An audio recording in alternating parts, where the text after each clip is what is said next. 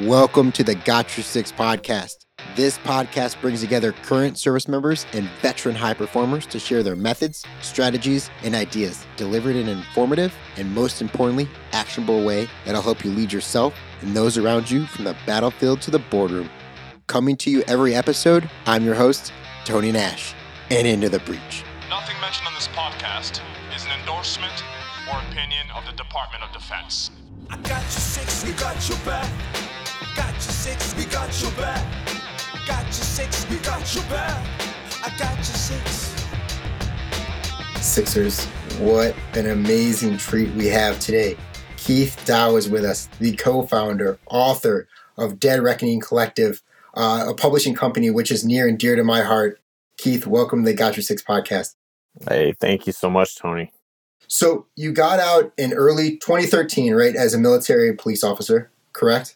Yeah, I got out in 2013 and uh, had a, a, wild transition. I, I, made lots of things harder on myself, jumped into school, did all kinds of things. So, what do you think you made the hardest on yourself in that transition? Oh man, I um so for like a decade I moved to uh, Canada and with that came, you know, immigration stuff and just making like all kinds of things harder whether it be accessing VA services and benefits or, or anything like that. Like everything, anything that I asked anyone up there about, you know, an American living in Canada was like a first for them, as well as like anybody that I had to ask at like the VA or, or anybody like in any kind of agency in the United States, like what I should do as like an American living there. Like everybody's like, oh, I, I don't know. No one's ever asked me that. So like everything that uh, most people experience getting out, you know, um, emotionally and socially and stuff, and then amplified by like a thousand because uh, my general day to day living situation was was also like that. And so, in that like ambiguity, right? You look for things that remain constant, right? What do you implement from your time in the military through that transition? Now that it has almost been a decade, which is why time is flying, that you constantly implement every day. I think you know servitude service service to community is, is a big one for me. Um, that's something that you know, despite a couple couple different like hiccups and changes in in career path and stuff like that, uh, is something that that has stayed pretty constant. You know, whether it's um, helping helping people get their written words on paper and into published books, or actually you know helping people like at a clinical level with what I'm doing right now with a master of social work. You know, all of it is pretty consistent with like with service, um, which was really I really didn't actually enjoy being an MP that much. Go figure. But what I did enjoy was you know building relationships with people that MPs don't usually build relationships with, and you know because like there's that whole real recognize real thing. Um, being someone who is recognized as as you know uh, a guiding force and somebody who will help you. Um, I've always enjoyed that. So that's that's definitely been a constant from military to now. How do you approach servitude at two different points, right? Allowing someone to be vulnerable enough to write down what they're thinking, and especially, I mean, what you guys do at DRC is not always poetry heavy, but that is just a very unique form of literature because you have to be able to take very complex ideas, simplify them, but also make them complex at the same time. On top of you know your social work that you're doing through the University of New England in your master's program? I think they're different levels. You know, I think you're right. I think there's two different entry points there. And like, uh, I, I would argue that sometimes poetry is a way to kind of hold off uh, vulnerability. Sometimes, sometimes I find that I can be less vulnerable. I can still express myself without fully exposing everything. Whereas, you know, if, if I was writing an essay, I would have to say like, oh, you know, I'd have to spell everything out. With poetry, you can kind of camouflage words sometimes. You can you can write about an experience without really writing about it. Or, you know, some people don't prefer poetry that way. But that's that's one of the things that I enjoy about it. It's not always the way that I write. I mean, as far as the way that my master's program enables me to do that, that's how I started working with Hunter Seven. Um, is through my my field placement for my MSW. You want to talk about Hunter Seven real quick and the, the amazing work that they're doing? Yeah, so Hunter Seven, uh, you know, anybody's listening that hasn't heard, uh, it's a veteran nonprofit. We do a lot of ag- advocacy and research in the realm of toxic exposure. So, uh, usually when people hear toxic exposure, the first thing they think is burn pits, which is one piece of the pie. The rest is, you know, any exposure from just extended uh, ammunition expenditures to um, jet fuel and rotor wash.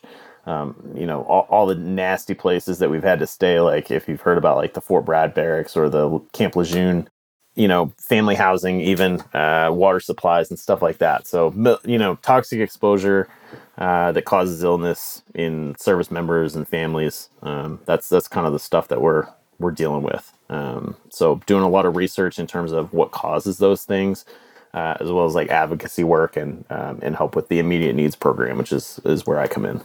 But I mean, yeah, I mean, in terms of that, like asking for help is difficult, even if you know you deserve it. Sometimes uh, people, you know, especially in our line of work, have difficulty uh, just making that step and asking someone for help. There's this stigma against like feeling like you're you're putting your hand out, and it's not always that way, but but it can definitely feel like it at times. And that's the piece about servitude that that is hard for some people to kind of stomach or at least initially lean into is you serve others, but you have to allow yourself to be served by others, which is a very it, that is a complete mindset shift that has to occur at some point.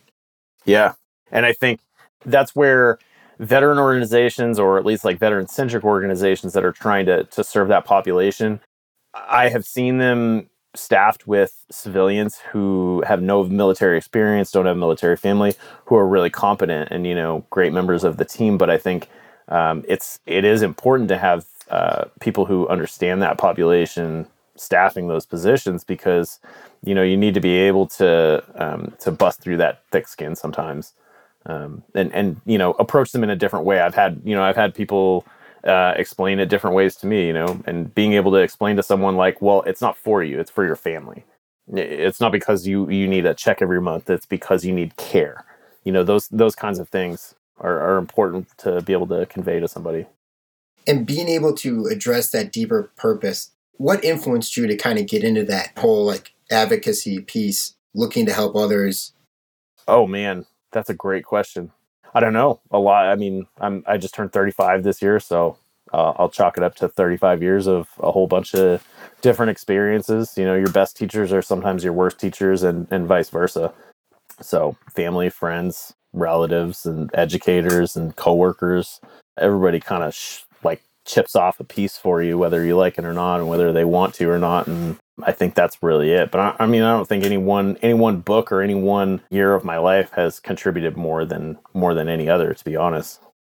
It's that constant sculpting of experience as you go on on these past 35 years. Yeah.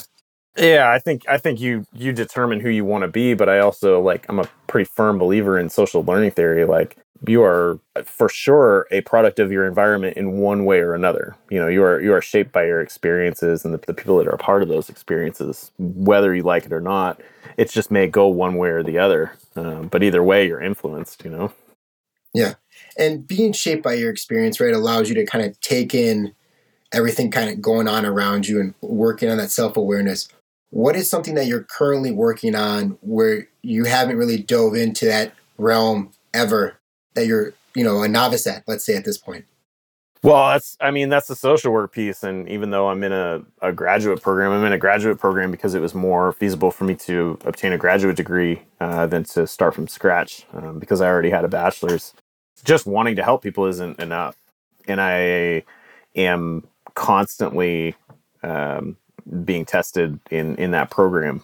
There's a lot of stuff where I'm like, my brain doesn't work like this. Uh, the research piece is is difficult for me still. I'm really lucky to be able to like learn from from great people like Chelsea and Jack uh, at Hunter Seven, who are you know the head of the research side over there. But I mean, learning about all those things.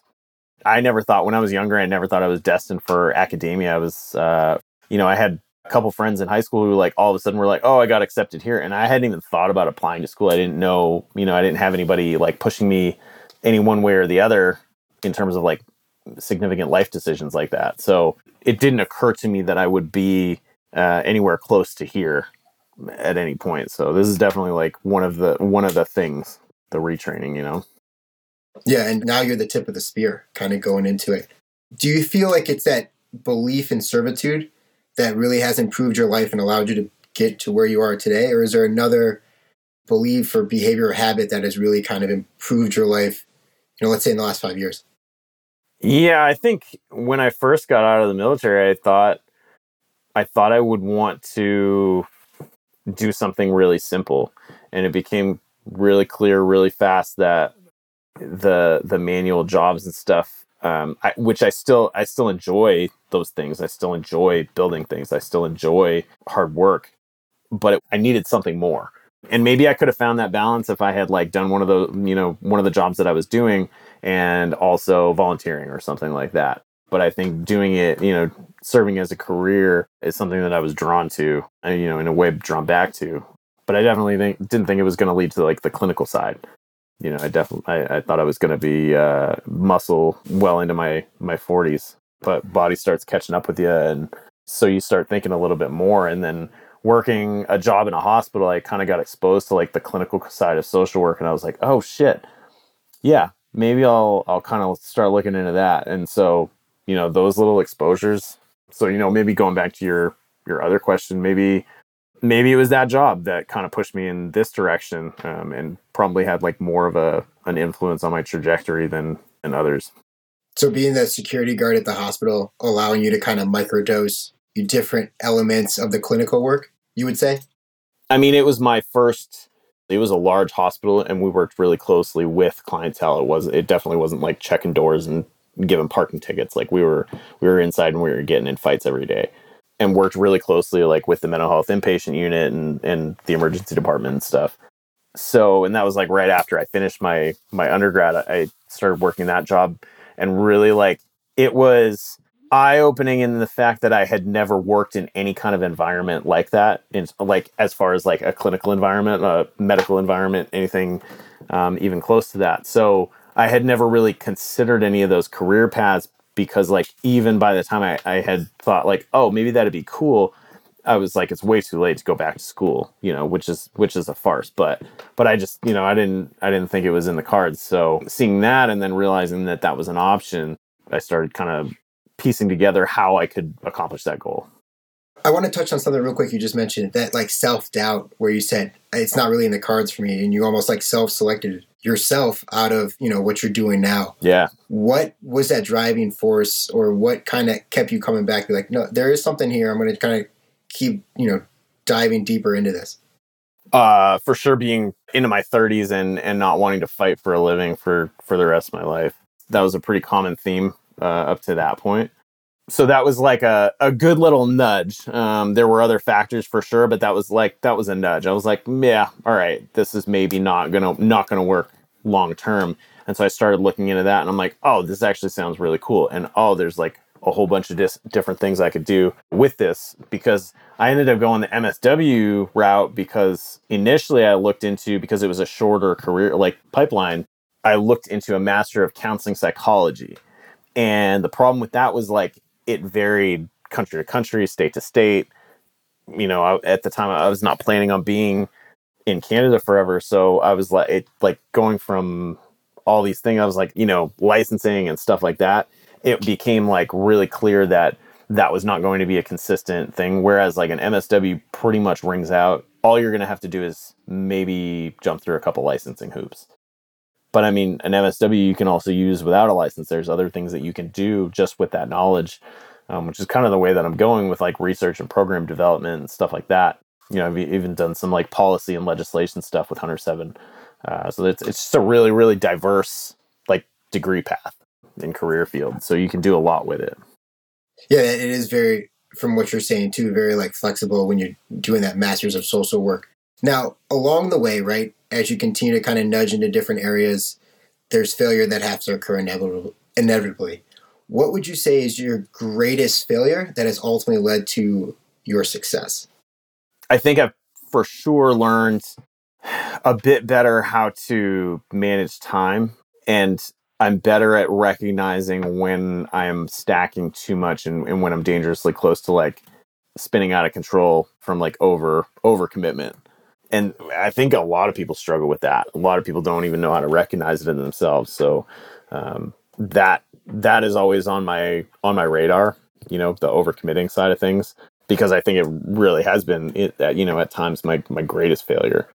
A recent example, I mean, not specifically, but really like you're not serving anyone if you overstack your plate you're not serving anyone because then you just suck at everything. That has for sure been a case for me. You know, you can't be a good parent, you can't be a good partner, you can't be a good uh, writer, you can't be a good social worker, you like nothing, like everything. You're just going to be half-ass at everything. And so, you know, if you if you learn to prioritize those things, then it works out in the long run. It helps anybody that suffers from like social anxiety, like that overcommitment is huge. It's a habit for sure, but you can retrain. And because you want to do so much, you- are constantly aware of what you're doing at that moment, knowing you and how you operate. How have you been able to stay focused and in the moment of, you know, working on your MSW versus, you know, being a father versus writing and working, you know, with DRC? Oh shit, I'm I'm still winging it, bro. It's still I'm I'm by no means uh, an example. I think one one indicator for me is you know some people look at their planners and they see a whole bunch of shit written in it and they're like, oh, that's a busy week. For me, a really busy week in my planner is very few things written because it means that it doesn't like my workload never really decreases. It's pretty consistent. So if if a week is like pretty blank in terms of the page, it means that I fucked off on my planner because it was that busy. Wow. I love that. Yeah, I was just looking at it. I also like I color code like by organization and and like task and stuff like that with highlighters, um, just so I can kind of measure like how much time is going into into what.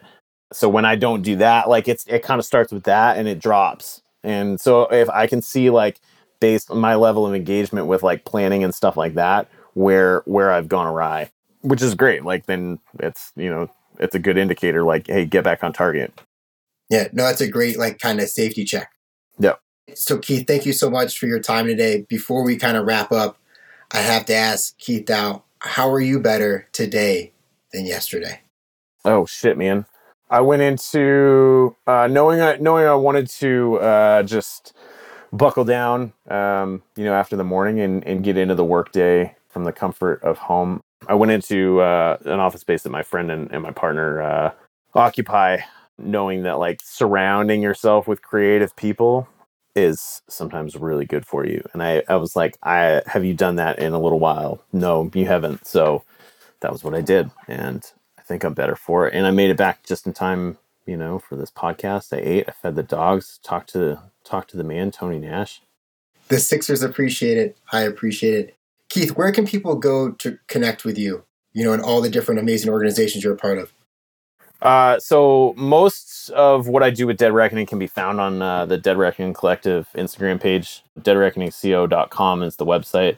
Uh, those are both where we're most active. Um, for anything that's not posted on Instagram, we do have a newsletter, so sign up for that on the website. And then 107.org, you can see some of my stuff there. Um, if you need, you know, help with any any kind of stuff we mentioned in that. And uh, yeah, that's pretty much it, man. Awesome. And Sixers, we'll make sure we link all of those links in the show notes wherever you are getting your podcast. Keith, thank you so much for sharing your time, your methods, your strategies, and your actionable advice here on the Got Your Six podcast. And of course, thanks for having our six. No doubt. Thanks, man. Sixers, thank you for listening to another episode of the Got Your Six podcast. If you got something out of this, be a battle buddy. Share with a friend, pass it along. If you're listening on Apple or Spotify, make sure you leave us a review and give us as many stars as you think we warrant because we love what we do here at the Got Your Six podcast. We're always adapting and evolving this podcast because of you, the Sixers. And if you're listening on Spotify, hit that follow button. You'll never miss an episode when we drop new ones every Monday.